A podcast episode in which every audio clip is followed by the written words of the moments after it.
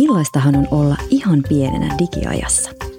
Tämän päivän lapset syntyvät digitaalista mediaa tulvivaan maailmaan. Siksi kotien mediakasvatusta ja digimedian käyttö on hyvä pohtia alusta asti. Tämä on podcast sinulle, tuleva tai pienen lapsen vanhempi. Digihyvinvointia kanssasi ihmettelemme me, Paula Aalto ja Rauno Rahja Mannerheimin lastensuojeluliitosta. Jokaisessa jaksossa mukanamme on myös vaihtuva asiantunteva vieras. Me eletään sellaista aikaa, missä vanhemmuus puhututtaa nykyään sosiaalisessa mediassa ja erilaisilla netin keskustelupalstoilla. Ja ehkä me mietitään, että miten tuoreet vanhemmat vois pitää kielen keskellä suuta ja löytää itselleen tärkeimmän tuen tällaisessa ajassa, jossa sitä tietoa ja verkostoja ja vertaisryhmiä on vähän siellä sun täällä. Samaan aikaan aika monen pienen lapsen digitaalinen jalanjälki alkaa muodostua jo paljon ennen kuin heillä itsellään on ymmärrystä digitaalisista ympäristöistä. Mietitään, että mitä tämä voi tarkoittaa sen pienen lapsen kannalta, hänen itsensä kannalta. Entä miten median keskellä elävän pienen lapsen tunnetaitoja ja mielen hyvinvointia voisi tukea, kun ehkä vanhemman omatkin tunteet kulkevat digiajassa vähän tällaista vuoristorataa?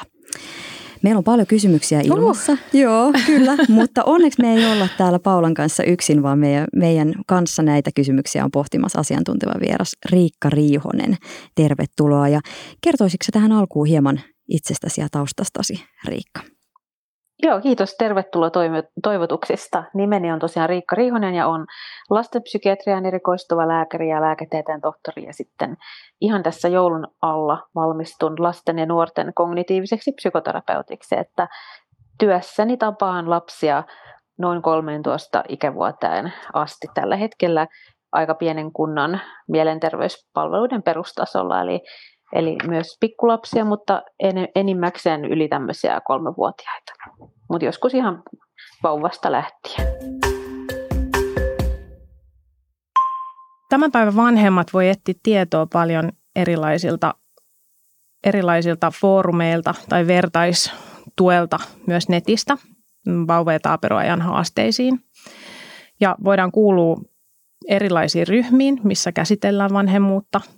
Tai yhteisöihin somessa, tai vaikka seurata jotain vanhemmuudesta blokkaavaa ja saada tukea erilaisiin tilanteisiin tai vaikka jakaa itse omia kokemuksia vanhemmuudesta. Ja tämmöiset ryhmät voi monelle olla tärkeä henkireikä, mutta sitten taas toisaalta ne voi olla jollekin semmoinen osa-alue elämässä, mikä voi asettaa paineita myös sille vanhemmuudelle tai olla jotenkin erilaisten kasvatustyyliä, jopa taistelutanner ja tietenkin julkisuudessa myös vanhemmuutta käsitellään aika paljon tänä päivänä. Miten pitää kieli keskellä suuta ja välttää jotenkin sitä liikaa sitä vertailua tai ulkopuolisten odotuksia tai vaatimuksia tai paineita? No toi on hyvä kysymys ja se on aika olennainen tässä ajassa, ei pelkästään vanhemmuudessa vaan muuallakin. Että mediassa helposti käy niin ja varsinkin sosiaalisissa medioissa, että ihmisten jotenkin ne ajatukset ja semmoiset tavat kommunikoida kärjistyy ja siitä tulee helposti riitoja ja näin. Tämä on varmasti näin myös vanhemmuudessa. Ja vanhemmuudessa on semmoinen erityisvivahde, että kaikki haluaa olla hyviä äitejä ja isiä. Ja se on niin kuin erityisesti semmoinen tärkeä asia, minkä takia ihmiset reagoi hyvin voimakkaasti näillä keskustelupalstoilla. Että joku imettää 2 vuotta ja joku 2 päivää tai ei ollenkaan. Ja näiden niin kuin kaikki nämä vanhemmat, jotka tekevät näin tai jollain toisella tavalla haluavat ajatella olevansa ja ovatkin ihan parhaita vanhempia sille omalle lapselleen. Mutta sitten kun näitä asioita ruvetaan puhumaan ääneen ja auki, niin helposti tulee riitaa. Ja ajattelisin niin, että vanhempana on tärkeää ensinnäkin keskittyä nimenomaan siihen omaan elämään, että vaikka sitten somessa lukisi jotakin, mikä kuohuttaa tai mikä tuntuu joko todella niin kuin kadehdittavalta tai sitten todella väärältä, niin se ei kuitenkaan sitä omaa elämää, vaan se oma elämä ja ne omat arvot ja perheen arvot ja perheen toiminta on se keskeinen. Ja sitä kautta sillä ei ole niin väliä, että miten se joku toinen perhe tekee, että hän voi tehdä tai siinä toisessa perheessä saatetaan tehdä ihan samalla tavalla oikein. Et mä ajattelin, että somessa tarvitaan myös aikuisten mediataitoja, vai mitä mieltä olette? Joo, ehdottomasti tuntuu, että se medialukutaito ja fiksut toimintatavat niin ei missään nimessä ole vaan lasten ja nuorten asia, vaan ihan meidän kaikkien, jotka näissä ympäristöissä liikutaan. Ihan totta. Ja jotenkin mun mielestä kuvailit ihanasti niin kuin sitä, miten se parhaimmillaan ja myös pahimmillaan menee aika isosti tunteisiin. Ja varsinkin silloin, kun puhutaan vanhemmuudesta, niin musta tuntuu, että me ollaan niin kuin siellä tunteiden ytimessä ja ne... Varsinkin jos olet vauvan tai miksei vielä pienen taaperonkin kanssa kotona, niin voi olla, että olet aika herkillä niin kuin muiden vaikutuksille. Mm. Se on ihan totta. Ja sitten siihen tulee sellainen ulottuvuus, kun tämä tämmöinen niin kuin tarina, mitä itsestä luodaan. Ja se on niin kuin hyvin vahvasti vaikuttamassa siihen, miten hyväksi tai huonoksi vanhemmat kokee itsensä, kun he vertaa sinne Instan johonkin ihaniin kuviin ja tarinoihin, mitä siellä on, tai sitten vastaavasti jossain keskustelupalstalla.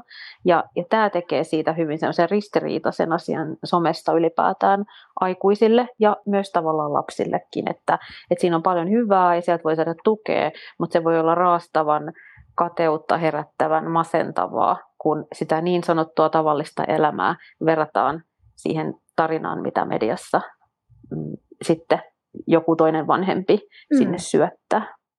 Joo, on se tärkeää, että jotenkin aina tunnistetaan ne tilanteet ja perheiden tilanteet on yksilöllisiä ja jotenkin jokaisella on ne omat haasteensa ja toisaalta ne onnen hetkensä, että jotenkin semmoinen ajatus siitä, että tiedostetaan se, että tämä on vain yksi osa tota tarinaa, jonka mä näen ja toisaalta ehkä se, että tämä on vain yksi luku, jonka itsestäni annan ehkä johonkin julkisuuteen, kyllä. Niin jotenkin se, että muistaa, että siellä taustalla se kokonainen kuva kuitenkin aina on. Tähän ehkä liittyen, jos kääntää katsetta vähän sinne pienempiin päin, niin me eletään tällaista älylaiteaikaa, jossa nämä laitteet on jatkuvasti meidän käsillä ja meillä on niihin pääsy. Ne helpottaa arkea aika monella tavalla, mutta ne on myös semmoinen tapa ihan uudella tavalla dokumentoida sen oman lapsen kasvua ja kehitystä. Jotenkin seurata sitä niiden kuvien ja videoiden ja muiden kautta, mitä me ehkä lapsista otetaan tässä ajassa. Mä mietin, että ehkä tämän päivän lapset on maailman historian kuvatuimpia lapsia tässä älylaiteajassa. Niin mitä sä sanot, Riikka, voiko tällä olla jotain vaikutusta lapseen, joko niin kuin nyt tai tulevaisuudessa, ehkä jonkun minäkuvan tai itsetunnon kehittymisen kannalta, tämmöinen jatkuvasti kuvattavana oleminen? No ihan varmasti voi. Tämä on niin kuin, se on ihan todella iso muutos siihen nähden, mitä on ollut vaikka 100 vuotta sitten tai 50 vuotta sitten tai edes 30 vuotta sitten, jolloin niin kuin, kun mä oon ollut lapsi, joskus, niin mä ajattelin, että silloin oli, niin kuin säästettiin sitä filmiä. Kyllä. Otetaan joku kuva jossain ja sitten taas, ettei tarvitse niin usein käydä kehittämässä. Nyt sulla on lapsia, joista otetaan koko ajan kuvia ja videoita. Sehän on monelle lapselle ja perheelle ihan uskomattoman ihana asia, kun sitten näkee niitä pikkulapsia ja juttuja ja näkee niitä videoita, että miten on oppinut vaikka kävelee tai muuta. Ja sitten samanaikaisesti, niin se on tietyllä tavalla myös sellainen riskipaikka. Ja mä haluaisin tuoda tavallaan sen puolen esille, että se mitä vanhemmat julkaisee ihan pikku lapsista, niin sitten 10 vuoden päästä niin siitä lapsesta välttämättä ei tunnu aina kauhean kivalta. Et vaikka nyt se tuntuu ihan harmittomalta joku kylpykuva tai muu, niin sitten joku teini voi ottaa sen aika raskaasti, kun sitä ei sieltä netistä saa pois enää, kun se on sinne laitettu. Ja tietyllä tavalla, että tässä on hyvä vanhempana kyllä miettiä, että mitä jakaa ja kenelle jakaa. Joo. Ja jos jakaa henkilökohtaisia tai tämmöisiä hyvin niin kuin tärkeitäkin kuvia tai videoita, tai sisältöjä lapsen kehityksestä ja askelista, mitä on otettu ja joskus vaikeuksistakin, niin miten se lapsi sen tulee kokemaan, kun hän aikanaan itse näkee tai kokee ne sisällöt. Että se ei välttämättä ole aina myönteistä pelkästään. Joo, tämä on hirveän tärkeä pointti jotenkin sitä, että asettuu sen lapsen asemaan, vaikka hän ei osaa sanoa omaa näkemystään ehkä vielä eikä ymmärrä, mitä tämä kaikki tarkoittaa tietenkään. Pienen lapselle ei sitä kykyä vielä ole, niin silloin se on ehkä entistä tärkeämpiä, että vanhempi tekee semmoisia fiksuja, mietittyjä valintoja, miettii niitä omia yleisöjä ja mikä on esimerkiksi turvallista jakamista ja näin päin pois. Mä jäin miettimään, että voiko siitä olla jotain niin kuin vaikutuksia lapsen minäkuvaan tai itsetuntoon. Mä mietin tätä samaa asiaa jotenkin, että sehän on kyllä siis mahdollista, koska meidän minäkuva muodostuu siitä, niistä ajatuksista, että mitä mä olen. Mä osaan vaikka laulaa, mutta en osaa jalkapalloa. Ja pienellä lapsella tämä minäkuva on hyvin mustavalkoinen, että kun lapsi tulee, siis sanotaan siis 2-vuotiaalla ei ole juurikaan sitä minäkuvaa, että hän on hyvin kokonaisvaltainen vielä kokemuksineen, mutta 5-vuotiaalla alkaa jo olla aika selkeästi käsitys siitä, mitä hän osaa ja mitä hän ei osaa. Ja se on aluksi tosiaankin, niin kuin sanoin, niin mustavalkoista ja sitten pikkuhiljaa siihen tulee niitä harmaan sävyjä, että okei, että mä oon loistava matikassa, mutta mä en ole niin hyvä äidinkielessä ja mä osaan hyvin kokata tai en osaa juosta. Ja tähän tietysti vanhemmat voi vaikuttaa monin tavoin ja aina toivotaan, että sillä myönteisesti ja kehuen sitä lasta ja antaa hyvää palautetta, mutta tietysti sillä kuvaamisella voi olla merkityksiä niin kuin tämmöiseen minäkuvan muodostumiseen. Joo. Niin, ja ehkä mä ajattelen myös silleen, että ne on myös semmoisia 1000 taalan paikkoja kehittää niitä aika pienenkin lapsen mediataitoja jo. Että ne hetket, missä otetaan kuvia, niin sanotetaan sitä, että hei, mitä mä oon nyt tekemässä ja hei, että miten sä haluisit, että tästä tilanteesta otetaan kuva. Vaikka se tuntuisi ehkä vähän hupsulta sen ihan pienenkin lapsen kanssa, mutta voi olla, että just tämmöiset kuvaustilanteet tai se, että katsotaan vaikka vanhemman älylaitteelta niitä kuvia siitä lapsesta ja puhutaan lapsesta itsestään hänen nähden ja kuulen silleen, että hei, et muistaaksä, että me oltiin tässä tilanteessa, me oltiin vaikka retkellä tuolla ja täällä ja sä hienosti teit näin ja noin tai tämä oli mulle tärkeä, ihana meidän yhteinen juttu ja ihanaa, että meillä on siitä kuva, että jotenkin semmoista myönteistä puhetta siitä ja niiden muistojen yhteistä jakamista. Mä näkisin, että se on tärkeä ja sitten ehkä semmoinen, että tässä ajassa, missä kuvat on aika isossa roolissa tässä digitaalisessa kulttuurissa, niin ehkä pienellekin lapselle jo syntyy semmoista mallia siitä, että hän voi itse vaikuttaa niihin omiin kuvinsa, haluuko hän tulla kuvatuksi, miten hän haluaa olla, voiko hän itse jo ottaa kuvia ja osallistua siihen niin kuin aktiivisemmin myös itse. Niin nämä on musta semmoisia, että sitä ei voi oikein niin kuin turhan aikaisin aloittaa. Näin mä ajattelisin. Se on ihan totta.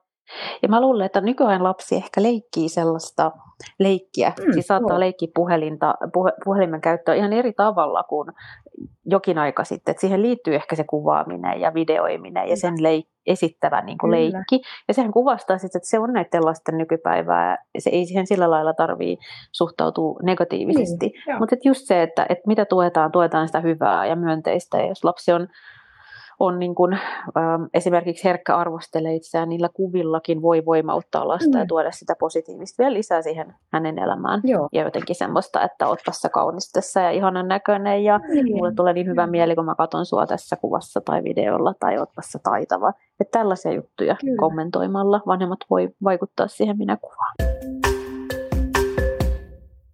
No tästä me oikeastaan päästään mun mielestä aika kivalla aasinsillalla siihen, miten media myös aiheuttaa tai herättää tunteita. Joskus ne roihahtaa aika isostikin.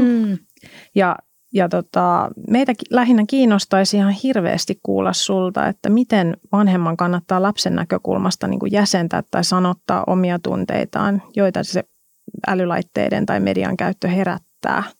Ja miten se pikkulapsi voi kokea ne tunteet, kun se ei välttämättä tiedä sitä alkuperää tai että mistä ne niin kuin vanhemman tunteet johtuu.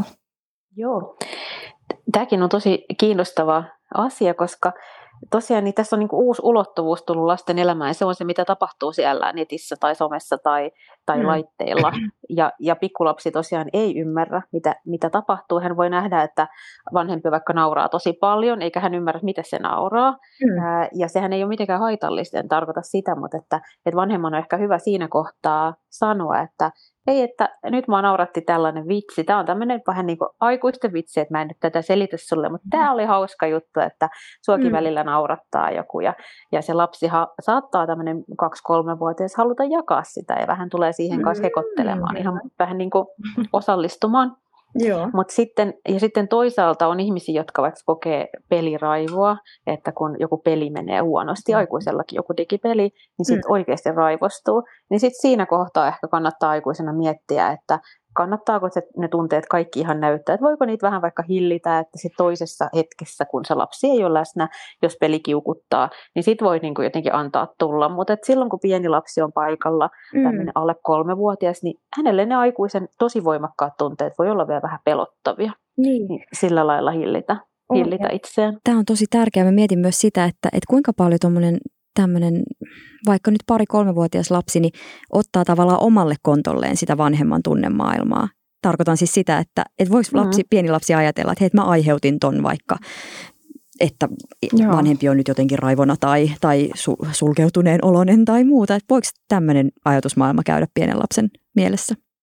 Ilman muuta, ja lapset on mestareita siinä, että mitä tahansa aikuisen niin kuin tunnemaailma onkin, niin he vaistoo sitä, mutta sen lisäksi monesti kantaa tietyllä tavalla vastuuta ihan hölmöstikin vähän, että vaikka ei ole mitään syytä. Niin. Sen takia on kauhean hyvä, jos aikuinen pystyy vähän säätelemään ja just avaamaan sanallisesti, että nyt mua suututtaa tosi paljon, mua harmittaa, että mä menen hetkeksi tuohon vaikka toiseen huoneeseen. Jos on tämmöinen alle 3-vuotias, niin ehkä häntä ei voi jättää siihen toiseen huoneeseen, mutta voi sanoa, että nyt mä vähän niin kuin tässä hengitän ja tee sä tota omaa juttua tuossa tai ja jollain tavalla niin kuin avata sitä sanallisesti, että mua suututtaa tai mua harmittaa tai mä oon jotenkin tuohtunut jostain vaikka uutisesta. Ja hetken kuluttua se helpottaa. Ja tätä niin kun itse asiassa vanhempi tekee sitä työtä, mitä kannattaisikin jokaisen tehdä, antaa sitä mallia, että tunteita tulee ja menee ja niiden kanssa voi tulla toimeen ja ne ei kaada maata tai jotenkin aiheuta mitään katastrofia sinänsä. Joo. Toi on ihana ohje. Totta. Tykkään ihan hirveästi tuosta ajatuksesta, että tunteet saa tulla ja mennä. Joo. Ihan samalla tavalla kuin aikuisten tunteissa, niin lapsillakin tunteita tulee ja menee ja semmoinen 1,5-3-vuotias on loistavassa iässä harjoittelemaan nimenomaan näitä aggressiotaitoja. Ja jos suututtaa tai harmittaa, niin se on tosi hyvä tilaisuus antaa sille tunteelle tilaa ja vanhemman ei tarvitse sitä estää. Jos on semmoinen vähän hankala paikka vaikka jossain bussissa, niin voithan sä koittaa kiinnittää sen lapsen huomioon jonnekin muualle, mutta silloin yleensä muissa tilanteissa, jossa on turvallista olla kiukkunen ja ei haittaa ketään ja ei tule mitään isompaa palautetta, niin sitten se antaa sen lapsen tuoda sitä kiukkua ja sitten rauhoitellaan, otetaan lasta syliin, tämmöistä pikkulasta. Voi sylitellä rauhassa, jos hän tarvitsee tai jos hän vaikka pelästyy, niin siitä voi puhua, että mikä sua rupesi pelottaa. Ja toi ei nyt ehkä ollutkaan sulle sopivaa katsottavaa. Tai että ehkä sitten vähän isompana sä voit katsoa tätä, mutta mietitään jotain muuta katsottavaa nyt tai tekemistä. Mitä tulee sitten sen, niin kuin, jotenkin sen median käytön määrään, niin sitä mun mielestä ei voi pelkästään tunteiden perusteella jotenkin arvioida. Vaan se sitten on enemmän semmoinen, mihin vanhemman pitäisi vähän niin kuin kellon kanssakin katsoa, että nyt on hups tullut tänään 2 tuntia jo TV-aikaa, että paljonko, tuleeko sellainen olo, että lapsi on jotenkin levottomampi, jos on niin kuin tosi monta tuntia ollut laitteiden ääressä vai ei. Että ihmiset on hirveän yksilöllisiä, että mikä sopii yhdelle, ei välttämättä sovi toiselle. Joo, juuri tämä. Ja tuossa ehkä sivusitkin just sitä, että tämä tämmöinen, kun meillä on tämä digitaalinen media ja siihen liittyvät sisällöt, niin ne on usein aika lumuavia. Ne pitää aika hyvin hyppysissään ja jotenkin niin kuin nappaa meidän huomioon ihan pienillä ja isommillakin aika helposti. Ja silloin tällöin ehkä, kun puhutaan lapsista tai pienistäkin lapsista, niin se media saattaa saada semmoisen ikään kuin lainausmerkeissä lapsenvahdin roolin. Että tavallaan vanhemman kädet vapautuu ehkä johonkin muuhun asiaan ja näillä digitaalisilla sisällöillä voi olla jopa semmoinen niin kuin paikallaan pysäyttämisen sellaista aiheuttava rooli. Ja on, kuten viittasitkin, niin joskus on semmoisia tilanteita, missä pitää jaksaa odottaa joko kotona tai kodin ulkopuolella tai sietää vähän tylsyyttä tai muuta. Että se voi olla, että joku kokee, että se lapsen tarkkaavaisuus sit ohjataan johonkin mediaan, niin on ehkä sitten siinä tilanteessa se ratkaisu. Mutta mitä sä mietit, kun sä toimit näiden asioiden parissa ja tiedät paljon, niin se, että että mediaa käytetään ikään kuin tällaisena lapsenvahtina, erityisesti näiden pienten vinkkelistä, niin mitä siitä voi seurata, jos pienen lapsen kaikki odottamisen tai tylsyyden hetket täyttyy jollain digitaalisella medialla?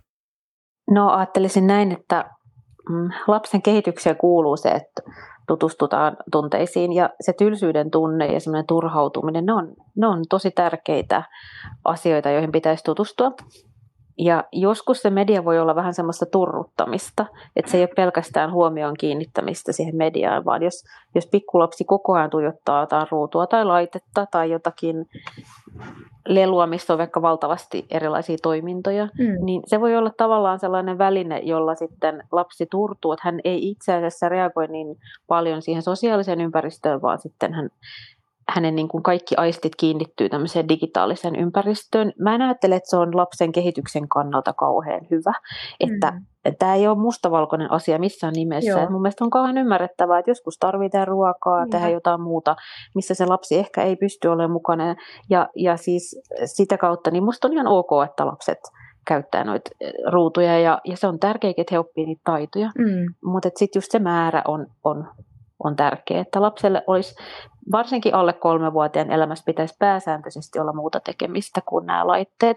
Ja esimerkiksi puheterapeutit on ollut viime aikoina hiukan huolissaan siitä, että alle kouluikäisten puheen kehityksen taidot saattaa olla viiveisiä, koska me aikuiset ollaan niin paljon ruutujen ääressä ja lapset on niin paljon ruutujen ääressä, että se vuorovaikutuksen tapa ja vuorovaikutus ylipäätään on niukempaa. Joo. En tiedä, onko tämä tullut teille sillä vastaan? Joo, kyllä.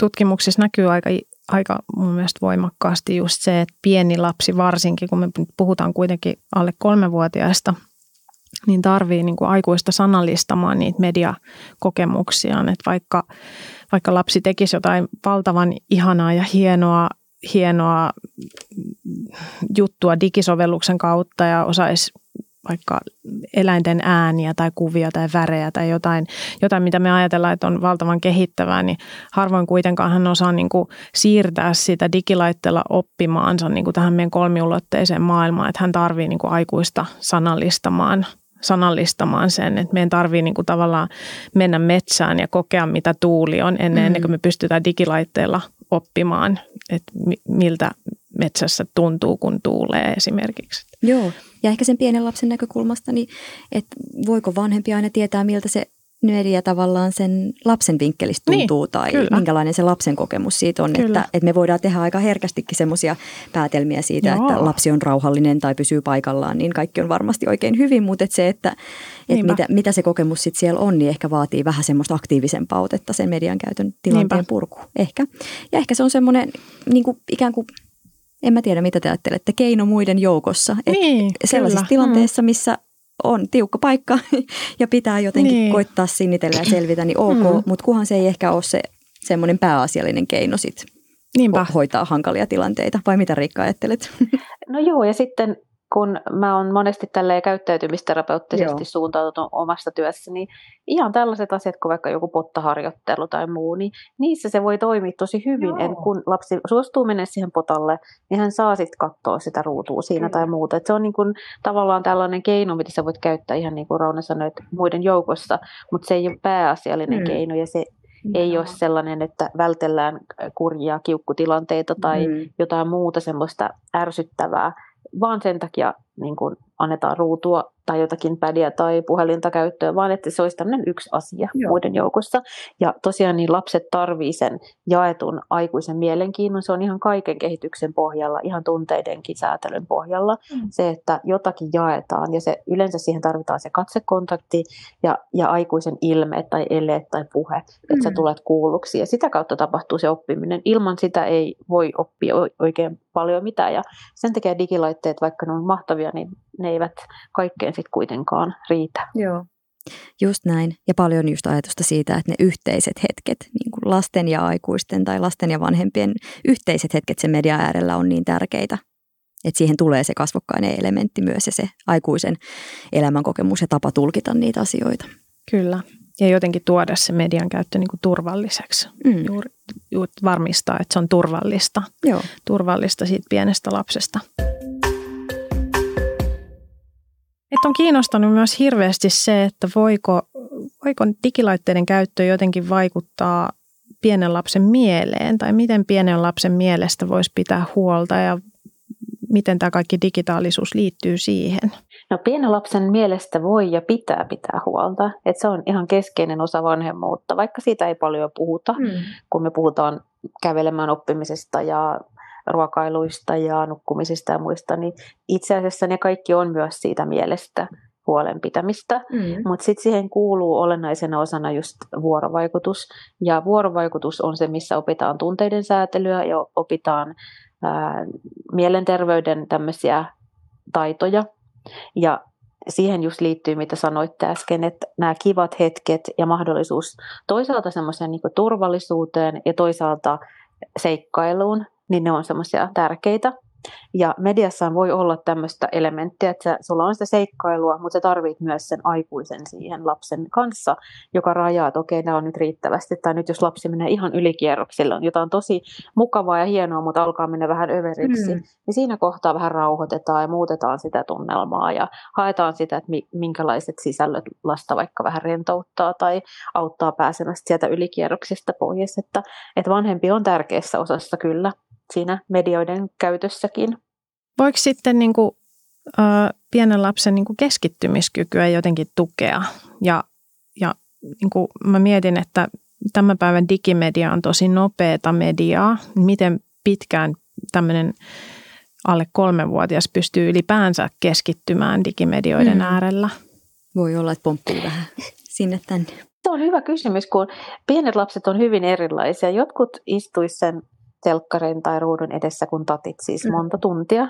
Ja jollakin se keskittyminen oikeasti ei pienenä, tuollaisena 2-3-vuotiaana, ei yhtään riitä vielä.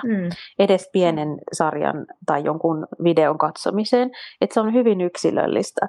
Mutta jos vanhempi haluaa tukea lapsen keskittymiskykyä, niin silloin yksi semmoinen tärkeä asia on sen toiminnan hahmottaminen siten, että useimmissa toiminnoissa, mitä tahansa ne onkin, on alku, keskikohta ja loppu.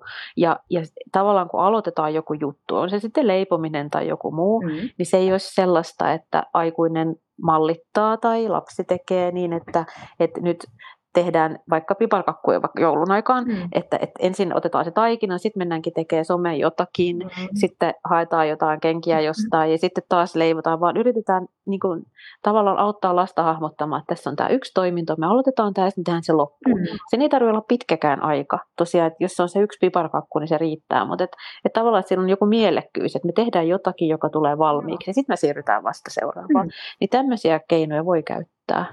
Mun mielestä ihan pienenkin lapsen kanssa. Onpa hirveän hyvä muistutus tänä päivänä, kun me saatetaan multitaskasta ja musta tuntuu, että moni semmoinen arkinen toimenpide saattaa keskeytyä just nimenomaan digilaitteiden takia. Joo, kyllä.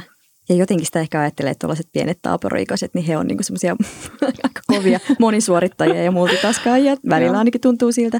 Ja sellaista jotenkin, että miten sanotetaan sitä, että hei, että tämä asia liittyykin tuohon toiseen asiaan. Että tämä, että me saadaan vaikka tämä kenkäjalkaan, niin edesauttaa sitä, että me päästään sinne pihalle. Tai mitä vaan, että siitä syntyy semmoista johdonmukaisuutta ja jotain rytmiä. Tosi hyviä pointteja. Ja se ei ole helppoa. Että siinäkin voi digiä hyödyntää toiminnanohjauskuvina esimerkiksi, tai sarjakuvina tai näin. Mutta se on myös tavallaan sitä mallittamista ja sitten se vaatii sitä aikuisen sellaista kykyä ehkä jotenkin pitää se tärkeänä, että tehdään jotakin loppuun ja sitä kautta lapsi saa sen kokemuksen, että tämä oli nyt tällainen juttu. Joo. Jotenkin se semmoinen tasapaino mun mielestä myös liittyy tähän digitaaliseen aikaan ja siihen, että me voidaan hyvin näiden kaikkien laitteiden keskellä ja jotenkin semmoinen digihyvinvoinnin ajatus. Ja se, että kun me otetaan tämä kaikki älylaitekuvio tähän meidän arkeen mukaan, niin ei se tasapainon löytäminen ja se itsesäätely ole meille aikuisillekaan kovin helppoa aina. Niin voiko tällaista lapsen ikään kuin itsesäätelyä tällaisessa erilaista sisältöä ja virikettä tulvivassa maailmassa jotenkin tasapainoisesti tukee? Toi on aika vaikea kysymys. Mä mietin, että tähän tietysti liittyy se yksilöllisyys jollain tavalla, kun tosiaan jotkut lapset ovat sellaisia, että heillä on niin kuin sisäisesti hyvin voimakas intressi ja palo esimerkiksi leikkiä ja tehdä juttuja. Jotkut tykkää hirveästi puuhata aikuisen kanssa. Jotkut pikkulapset taas mieluiten kyllä olisi siellä niillä laitteilla. Et me ollaan jokainen kauhean yksilöllisiä. Mutta jos halutaan niinku tasapainoa tai mielen tasapainoa tämmöistä hyvinvointia edistää, niin mun mielestä kauhean tärkeä on se nimenomaan se monimuotoisuus. Että meillä ei ole vaan yhtä juttua, mitä tehdään, vaan meillä on monia asioita. Ja mä tiedän niinku ammatin puolesta, että leikkiminen on ihan äärettömän tärkeää ja erityisesti tämä mielikuvitus eli kuvitteluleikki, ja sehän rupeaa tulemaan siinä noin 3 vuoden ikäisestä eteenpäin. Et se pienen lapsen leikki on usein sellaista vähän järjestelevää, tai sitten siinä on sellaisia vähän alkeellisia niin kuin juonenpätkiä tai siihen tarvitaan aikuinen viemään sitä eteenpäin. Mutta 3-vuotiaasta lähtien se maailma ikään kuin avautuu ja siihen tulee sitä leikki-ikäisen semmoista todella vahvaa, ihanaa leikkimaailmaa. Ja tämä on niinku tärkeä osa. Tämä on mun mielestä vielä ehkä tärkeämpi kuin digi. Mutta koska digi myös mahdollistaa sitä leikkiä, niin se on myös hyvä asia, että sieltä tulee virikkeitä, sieltä tulee ideoita. On kaikenlaisia hauskoja pelejä, mitä voi tehdä ja samanaikaisesti niin kuin jotenkin tutkia esimerkiksi omaa ympäristöä, sieltä tehdä jotakin tehtäviä tai tämmöisiä pelimäisiä ympäristöjä on pikkulapsillekin. Että mielestäni se on niin kuin monimuotoinen asia, mutta jos nyt niin kuin tavallaan summaistaan, niin sanoisin sen, että jos haluaa pitää pikkulapsen mielenterveyshuolta, niin nimenomaan pidetään huolta siitä hänen niin kuin näistä rutiineista, mitkä on nukkumiset, syömiset, pukemiset, ihan tämmöiset tavalliset asiat, ne sujuu. Ja sitten, että on paljon leikkiä ja jonkin verran sitä digiä. Että se ei ole toisinpäin, että olisi niin kuin tosi paljon digiä eikä yhtään leikkiä. Semmoinen pieni pikantti lisämauste, niin silloin tällöin niin lienee ihan hyvä resepti tähän tasapainoiseen median käyttöön ehkä. Niinpä. Ja varmaan myös niin kuin vanhemman oma esimerkki, että miten me aikuiset niitä digilaitteita käytetään meidän arjessa ja miten ne jotenkin integroituu osaksi sitä tasapainosta arkea, missä sitten on tätä kaikkea monimuotoisuutta ja monipuolisuutta, niin se varmaan myös. Kyllä. Näin mä uskoisin, että pienet kyllä tarkkaan, vaikkei sitä aina aikuiset hoksaa, niin katsoo kyllä mitä siellä vanhemmat todellakin puuhastelee. Riikka, me mietittiin tähän ihan loppuun, että tämmöistä vähän mutustelevaa kysymystä tämän kaiken päätteeksi, että mitä sä luulet, millaista mahtaa olla ihan pienenä digiajassa? Niin mä luulen, että se on aika hauskaa. Siis että tavallaan on tullut semmoinen uusi ulottuvuus nyt elämään, että on tämä arki ja on ne vuorovaikutuskokemukset. Ja sitten on vielä tämmöinen ihan uusi ulottuvuus, mitä ei ollut silloin, kun mä oon ollut vaikka lapsi. Ja että meillä on mahdollisuus kokea ja nähdä ja elää ja eläytyä ehkä niin kuin eri tavoin kuin on ollut aikaisemmin. Että siellä voi olla paljon hyvää. Ja vaikka just nämä tämmöiset valokuvat ja videot ja miten sitten niin kuin lasten tarinat ja niiden elämät tulee ihan toisella tavalla todeksi, niin se on jotenkin aivan mahtavaa. Mutta siellä on tietysti sellaisia kohtia, missä mä toivon, että vanhemmat on kartalla. Ja yksi on se, että tiedetään, mitä lapsi tekee, pikkulapsi varsinkin, että hän ei käyttäisi sitä mediaa yksin, vaan siinä olisi se vanhempi aika lailla hollilla. Ei nyt tarvitse ihan vieressä koko ajan olla, mutta että tietää, mitä siellä tapahtuu. Ja tosiaan, että se lapsen elämä on aika paljon muutakin kuin sitä digiä. Hyviä vinkkejä ja paljon ajattelemisen aihetta. Ja mä luulen, että muutama pallo saatiin sieltä ilmasta pois, kun lähdettiin isojen kysymysten kanssa liikkeelle. Kiitos Riikka todella paljon. Ihana, kun se oli hetki olla meidän kanssa näiden asioiden äärellä. Hei, kiitos teille, oli tosi kiva tulla. Kiitos myös sinulle, kiva kun olit kuulolla. Muut tämän podcastin jaksot ja lisää tietoa mediakasvatuksesta ja digihyvinvoinnista löydät Mannerheimin lastensuojeluliiton nettisivuilta mll.fi/mediakasvatus.